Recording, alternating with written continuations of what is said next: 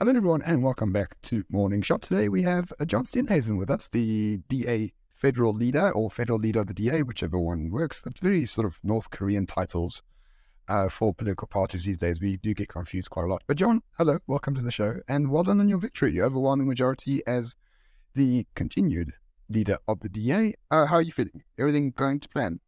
Great. Uh, North Korean majority as well. Thank you very much for the kind wishes. And yeah, obviously a lot of work went into the campaign, and I'm very glad that it is it's paid off. And and uh, 83%, I think that's a margin of victory anyone could be happy with. Yeah, fantastic.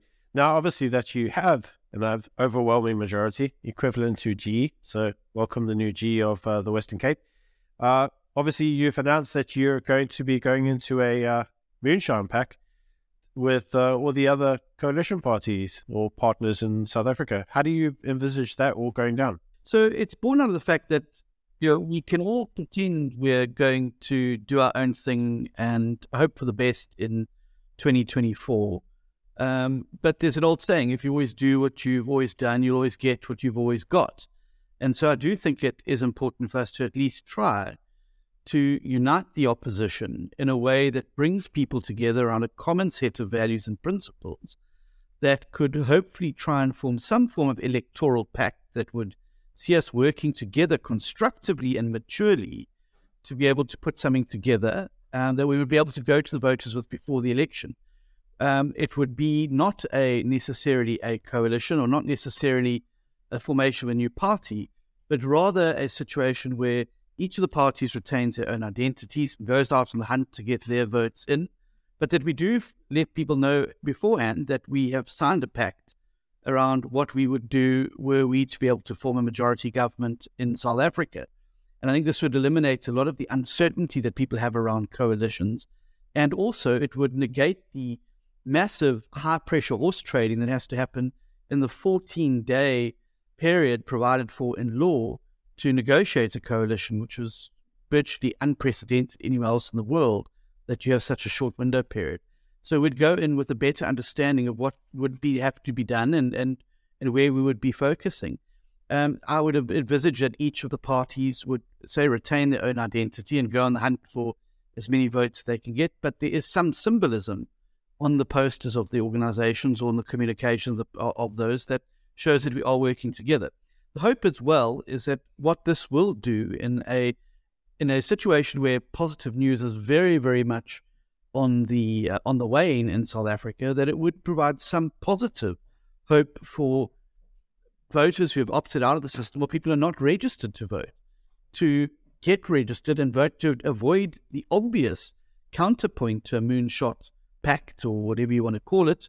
Um, and that would be the EFF and ANC teaming up in what we call a doomsday. So, John, uh, the Moonshot Pact, I sort of understand it. As far as I'm aware, you, unite the, the, opposition coalition, you unite civil society as well behind it. So maybe you get some NGOs to, you know, work with the, the pact in general to to get the ANC and the EFF out of power in 2024. But what is the difference between your Moonshot Pact, the proposed Moonshot Pact, and the sort of multi-party coalition agreement that you signed after the local government election? Uh, is there a clear delineation between the two, or is it just what's already there? Well, I think there's some lessons that have been learned from those um, that will obviously in, inform us going forward.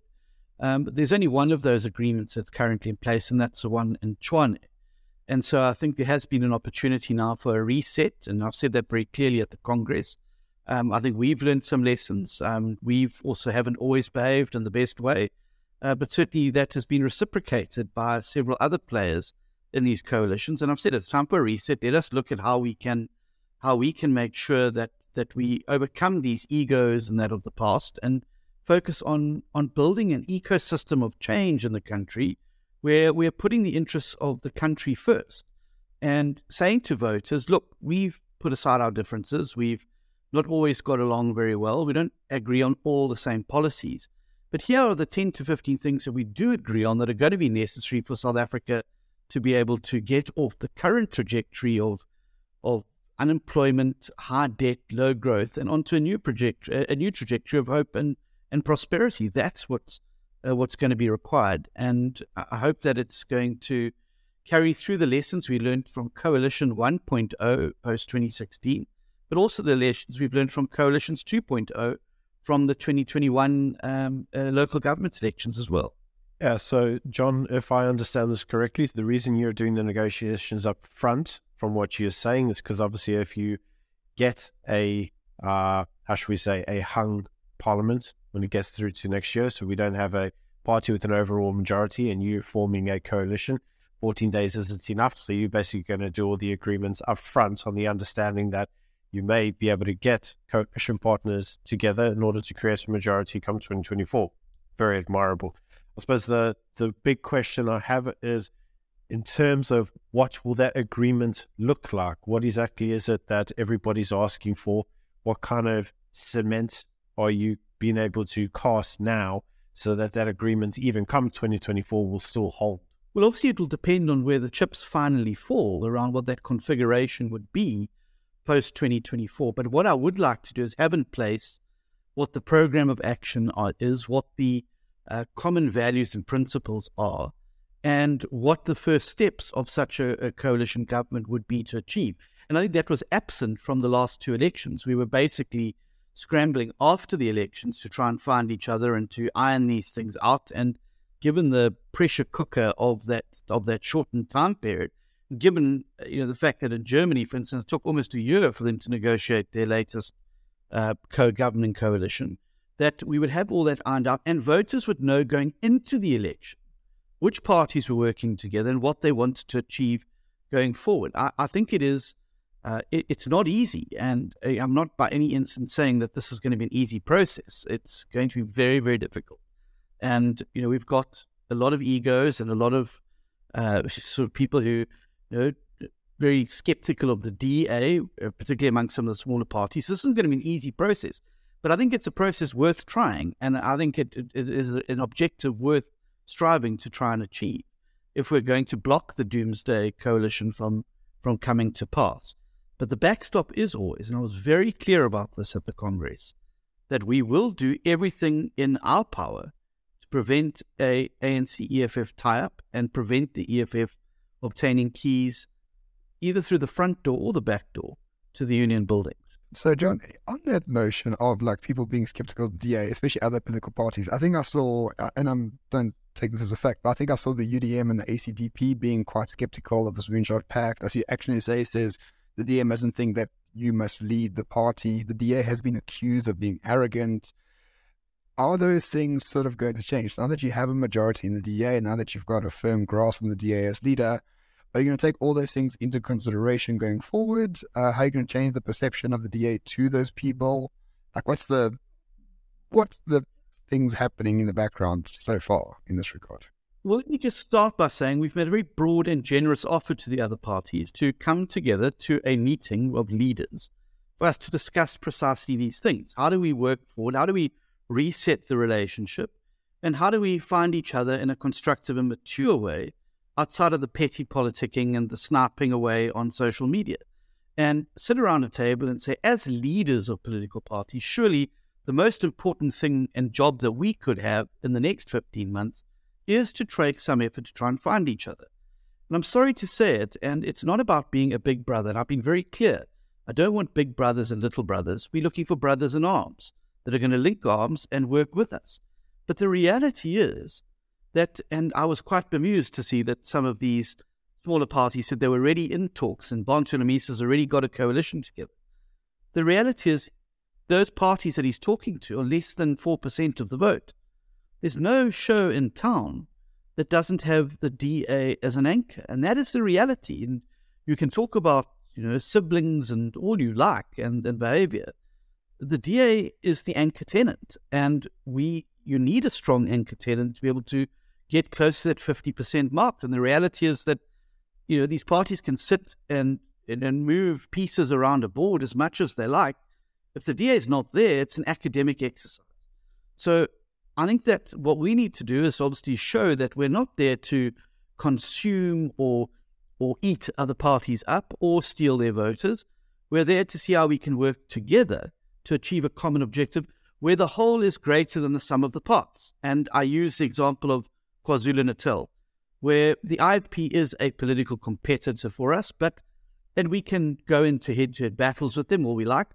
But we've chosen a different path in KwaZulu Natal, and the result of that is that by being strategic and being mature and being constructive and having a leader like uh, like the Honourable Hlabisa, who's a very mature, um, constructive person to work with, we've been able to take three seats off the ANC in KwaZulu Natal.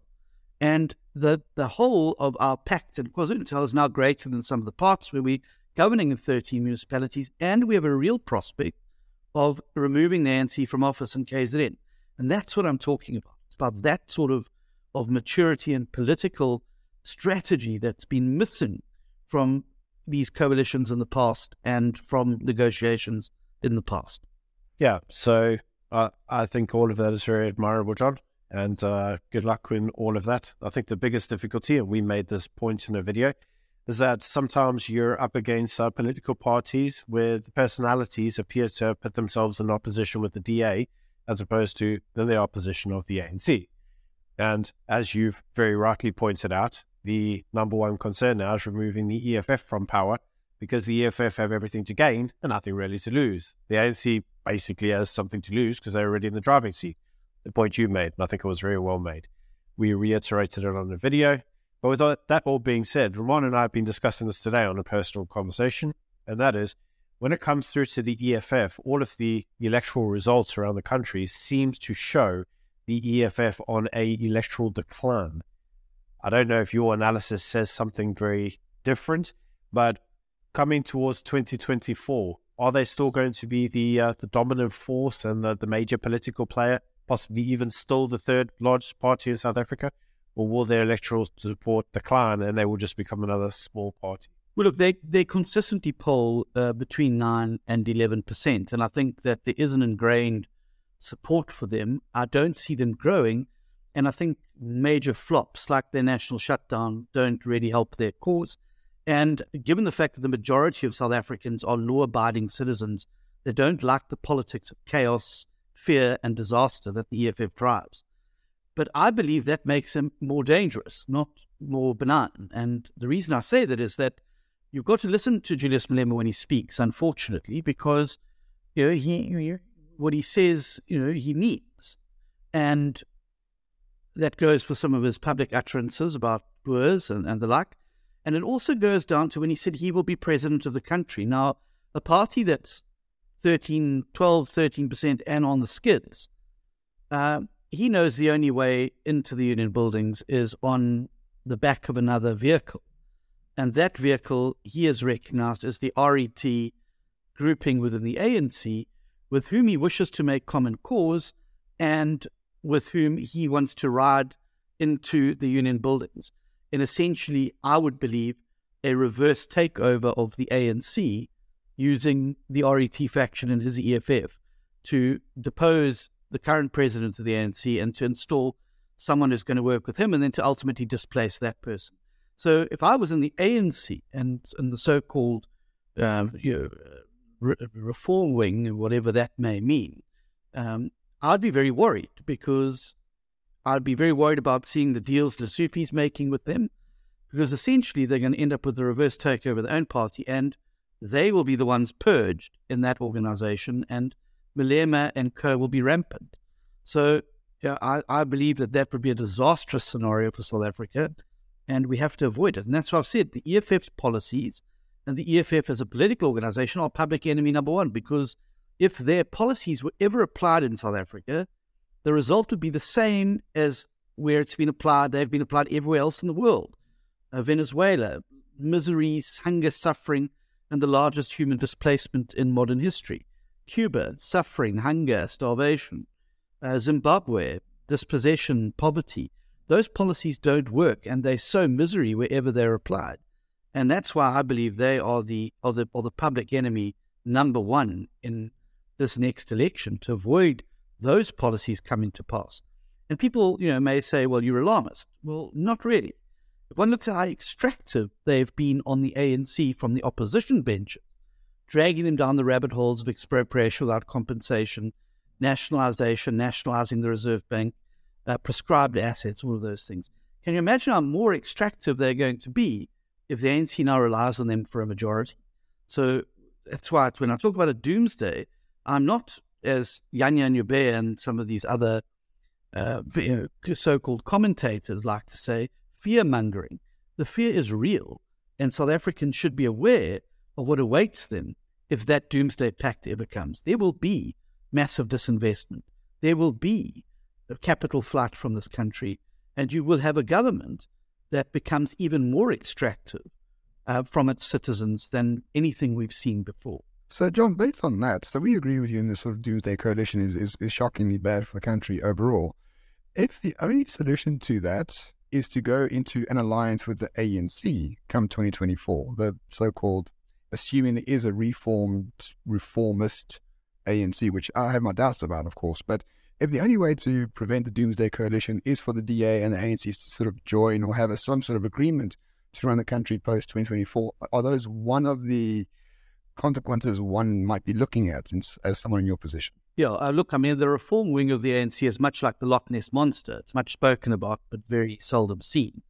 Um, and you know, but obviously, as I said at the Congress, very clearly, that should the Moonshot Pact not achieve the majority, that we will do everything in our power, and that means that all options are open to prevent the EFF getting into the union buildings. It may be, as I said, the least worst option that we need to look at taking. There are a variety of models that one could use, from coalitions of supply to uh, you know, taking legislatures and leaving the executive. But these are options that we would only consider if the Moonshot Pact was to fail. And I, as you know, am an eternal optimist, and I'm going to certainly do everything I can as the leader of the largest opposition party in the country for the next 15 months to make sure that Moonshot Pact is brought together, that we get something working, and that we make a compelling offer to South Africans. That's the primary focus. But should that fail, I have to act in the best interest of the people who've put their trust in us to prevent the doomsday from taking place. So that would leave all of those options that you've talked about on the table. Yeah, so I mean, obviously, one of the doomsday scenarios is that obviously you don't get your majority, right? And that's actually what we've seen now in parts of Gauteng, where you've lost numerous municipalities, mainly due to the, uh, let's call it the disagreements with the Patriotic Alliance. We know that Gayton McKenzie and obviously Helen Zille have been rather vocal on their, their feelings of that. Is there any room for the, the DA to renegotiate something positive with uh, with the PA? Well, look, for a pact to work, I'd like to get as many non ANC EFF aligned forces together um, as possible. And obviously, the, the more people you bring together in a pact, the easier it is to get to that 51% number. Um, it's unfortunate that the uh, PA have hitched themselves to the ANC and the EFF in Johannesburg and now in Ekurhuleni, and uh, done so in, in Tshwane, which we've just been able to retake. And so it will take a fundamental public commitment from the Patriotic Alliance to repudiate the politics of the ANC and the EFF for us to want to have them in the pact. And they would have to make a very public commitment to sticking by us because what you don't want to do is be sitting in a trench facing an opponent, uh, worrying about whether someone in the trench is going to put a bayonet in your back. And it's happened to us in Knysna, it's happened to us in Cederberg, it's happened to us in Johannesburg, and it's happened to us in Ekurhuleni. So we are very rightly wary and we will trust, but we must be able to verify. So there's going to have to be a massive, generous show of good faith by the Patriotic Alliance in some way that to break from the ANC and to and to send a signal that they are on the on the good side of this election. And I want to say as well, I think it's political suicide for any party to go into the election with the rotting carcass of the ANC strapped to their back. Um, and I think you're starting to see the fraying of that relationship in Johannesburg and to some degree Ekurhuleni. Um, but as I said, I will do everything in my power to make the Moonshot Pact get its 51% majority to prevent the Doomsday Coalition from taking place. And if there's a very big, generous show of good faith, um, we, we, would be prepared to speak to anybody who aligns themselves against the ANC EFF um, doomsday policies. So, John, final question from me. Uh, you're the leader for, I don't know, how long is your term, sorry, in the DA as leader? Three years. um, you know, these things come every three years, and I don't have the luxury of getting my constitution changed to delay these things to after elections. So democracy is alive and well and living in the DA. All right. So now you got three years to, to leave a legacy. What would you want that legacy to be? Like, what, what, you know, sometimes in the future, people will write a history book on, on South Africa right now because it's an interesting time, lots of political change. People want to know what will happen. If someone had to write that book in 50 years, what would your, what would you like them to say about you, like your legacy as a DA leader? Well, I'd like them to, to recognize that the DA has been turned around from a, a very dark place um, to one where it's now very seldom not spoken about when a post ANC future is spoken about in South Africa, and the point where we really are the only other game in town to the ANC. But secondly, to be somebody who did what they could to prevent the slide towards a socialist Marxist failed state and the ultimate realization of the NDR through the use of the EFF um, uh, that for me would be the biggest legacy that we, we took. We stood at a crossroads where South Africa could go any one of, of a variety of ways, and that I was part of shepherding um, voters to the right side of history and rescuing the country from the clutches of the Marxists and socialists who are determined to extract at all costs and leave the people behind. Yeah, so the last uh, question that I have, John, is you said you would welcome anybody who would work towards us. So Ramon is uh, applying for the head of uh, policy position in the DA, and I'm applying for uh, an MP position of, I don't know, make one up. I'm sure you can cadre deploy us somehow. And uh, we'll obviously both uh, join the the Moonshots Pact. Although I do think. Get a Minister of Potholes. It's enough to keep you busy there in South Africa for a few years. No, John, I need I need a role that is possible, not a role that is setting me up for failure on day one. That that can't be fixed. We're an open opportunity party, and uh, anybody can apply to be an MP, and anybody can apply for any of the vacancies in the party. So um, I look forward to both your applications on the desk. Um, cue, cue DA Grifter's uh, uh, outrage now. Absolutely. And uh, I would highly suggest that you rename the uh, Moonshot Pact to Moonshine Pact. And maybe if you all grab some moonshine, slug it out in a room, I'm sure you'll all come up with positive, and South Africa can only but benefit. Yeah, well, um, I think there's going to be a lot of moonshine required between now and the next election. And so let's uh, uh, let, let, let's keep that in the back pocket. Indeed, indeed. John, thank you so much for your time. Really appreciate it. Thanks for explaining what the Moonshot Act is. And uh, you will have applications very soon. We're not DA shells yet, only when we actually get paid by the DA, which hasn't happened yet. Yeah, John, where's that? Where's that paycheck? You keep promising it to us, but hey, it's not turned up yet, hey? It's like an ANC check. It's always in the post. Yeah, exactly. We're like an ANC paycheck. Also, always in the post. And the post has been liquidated.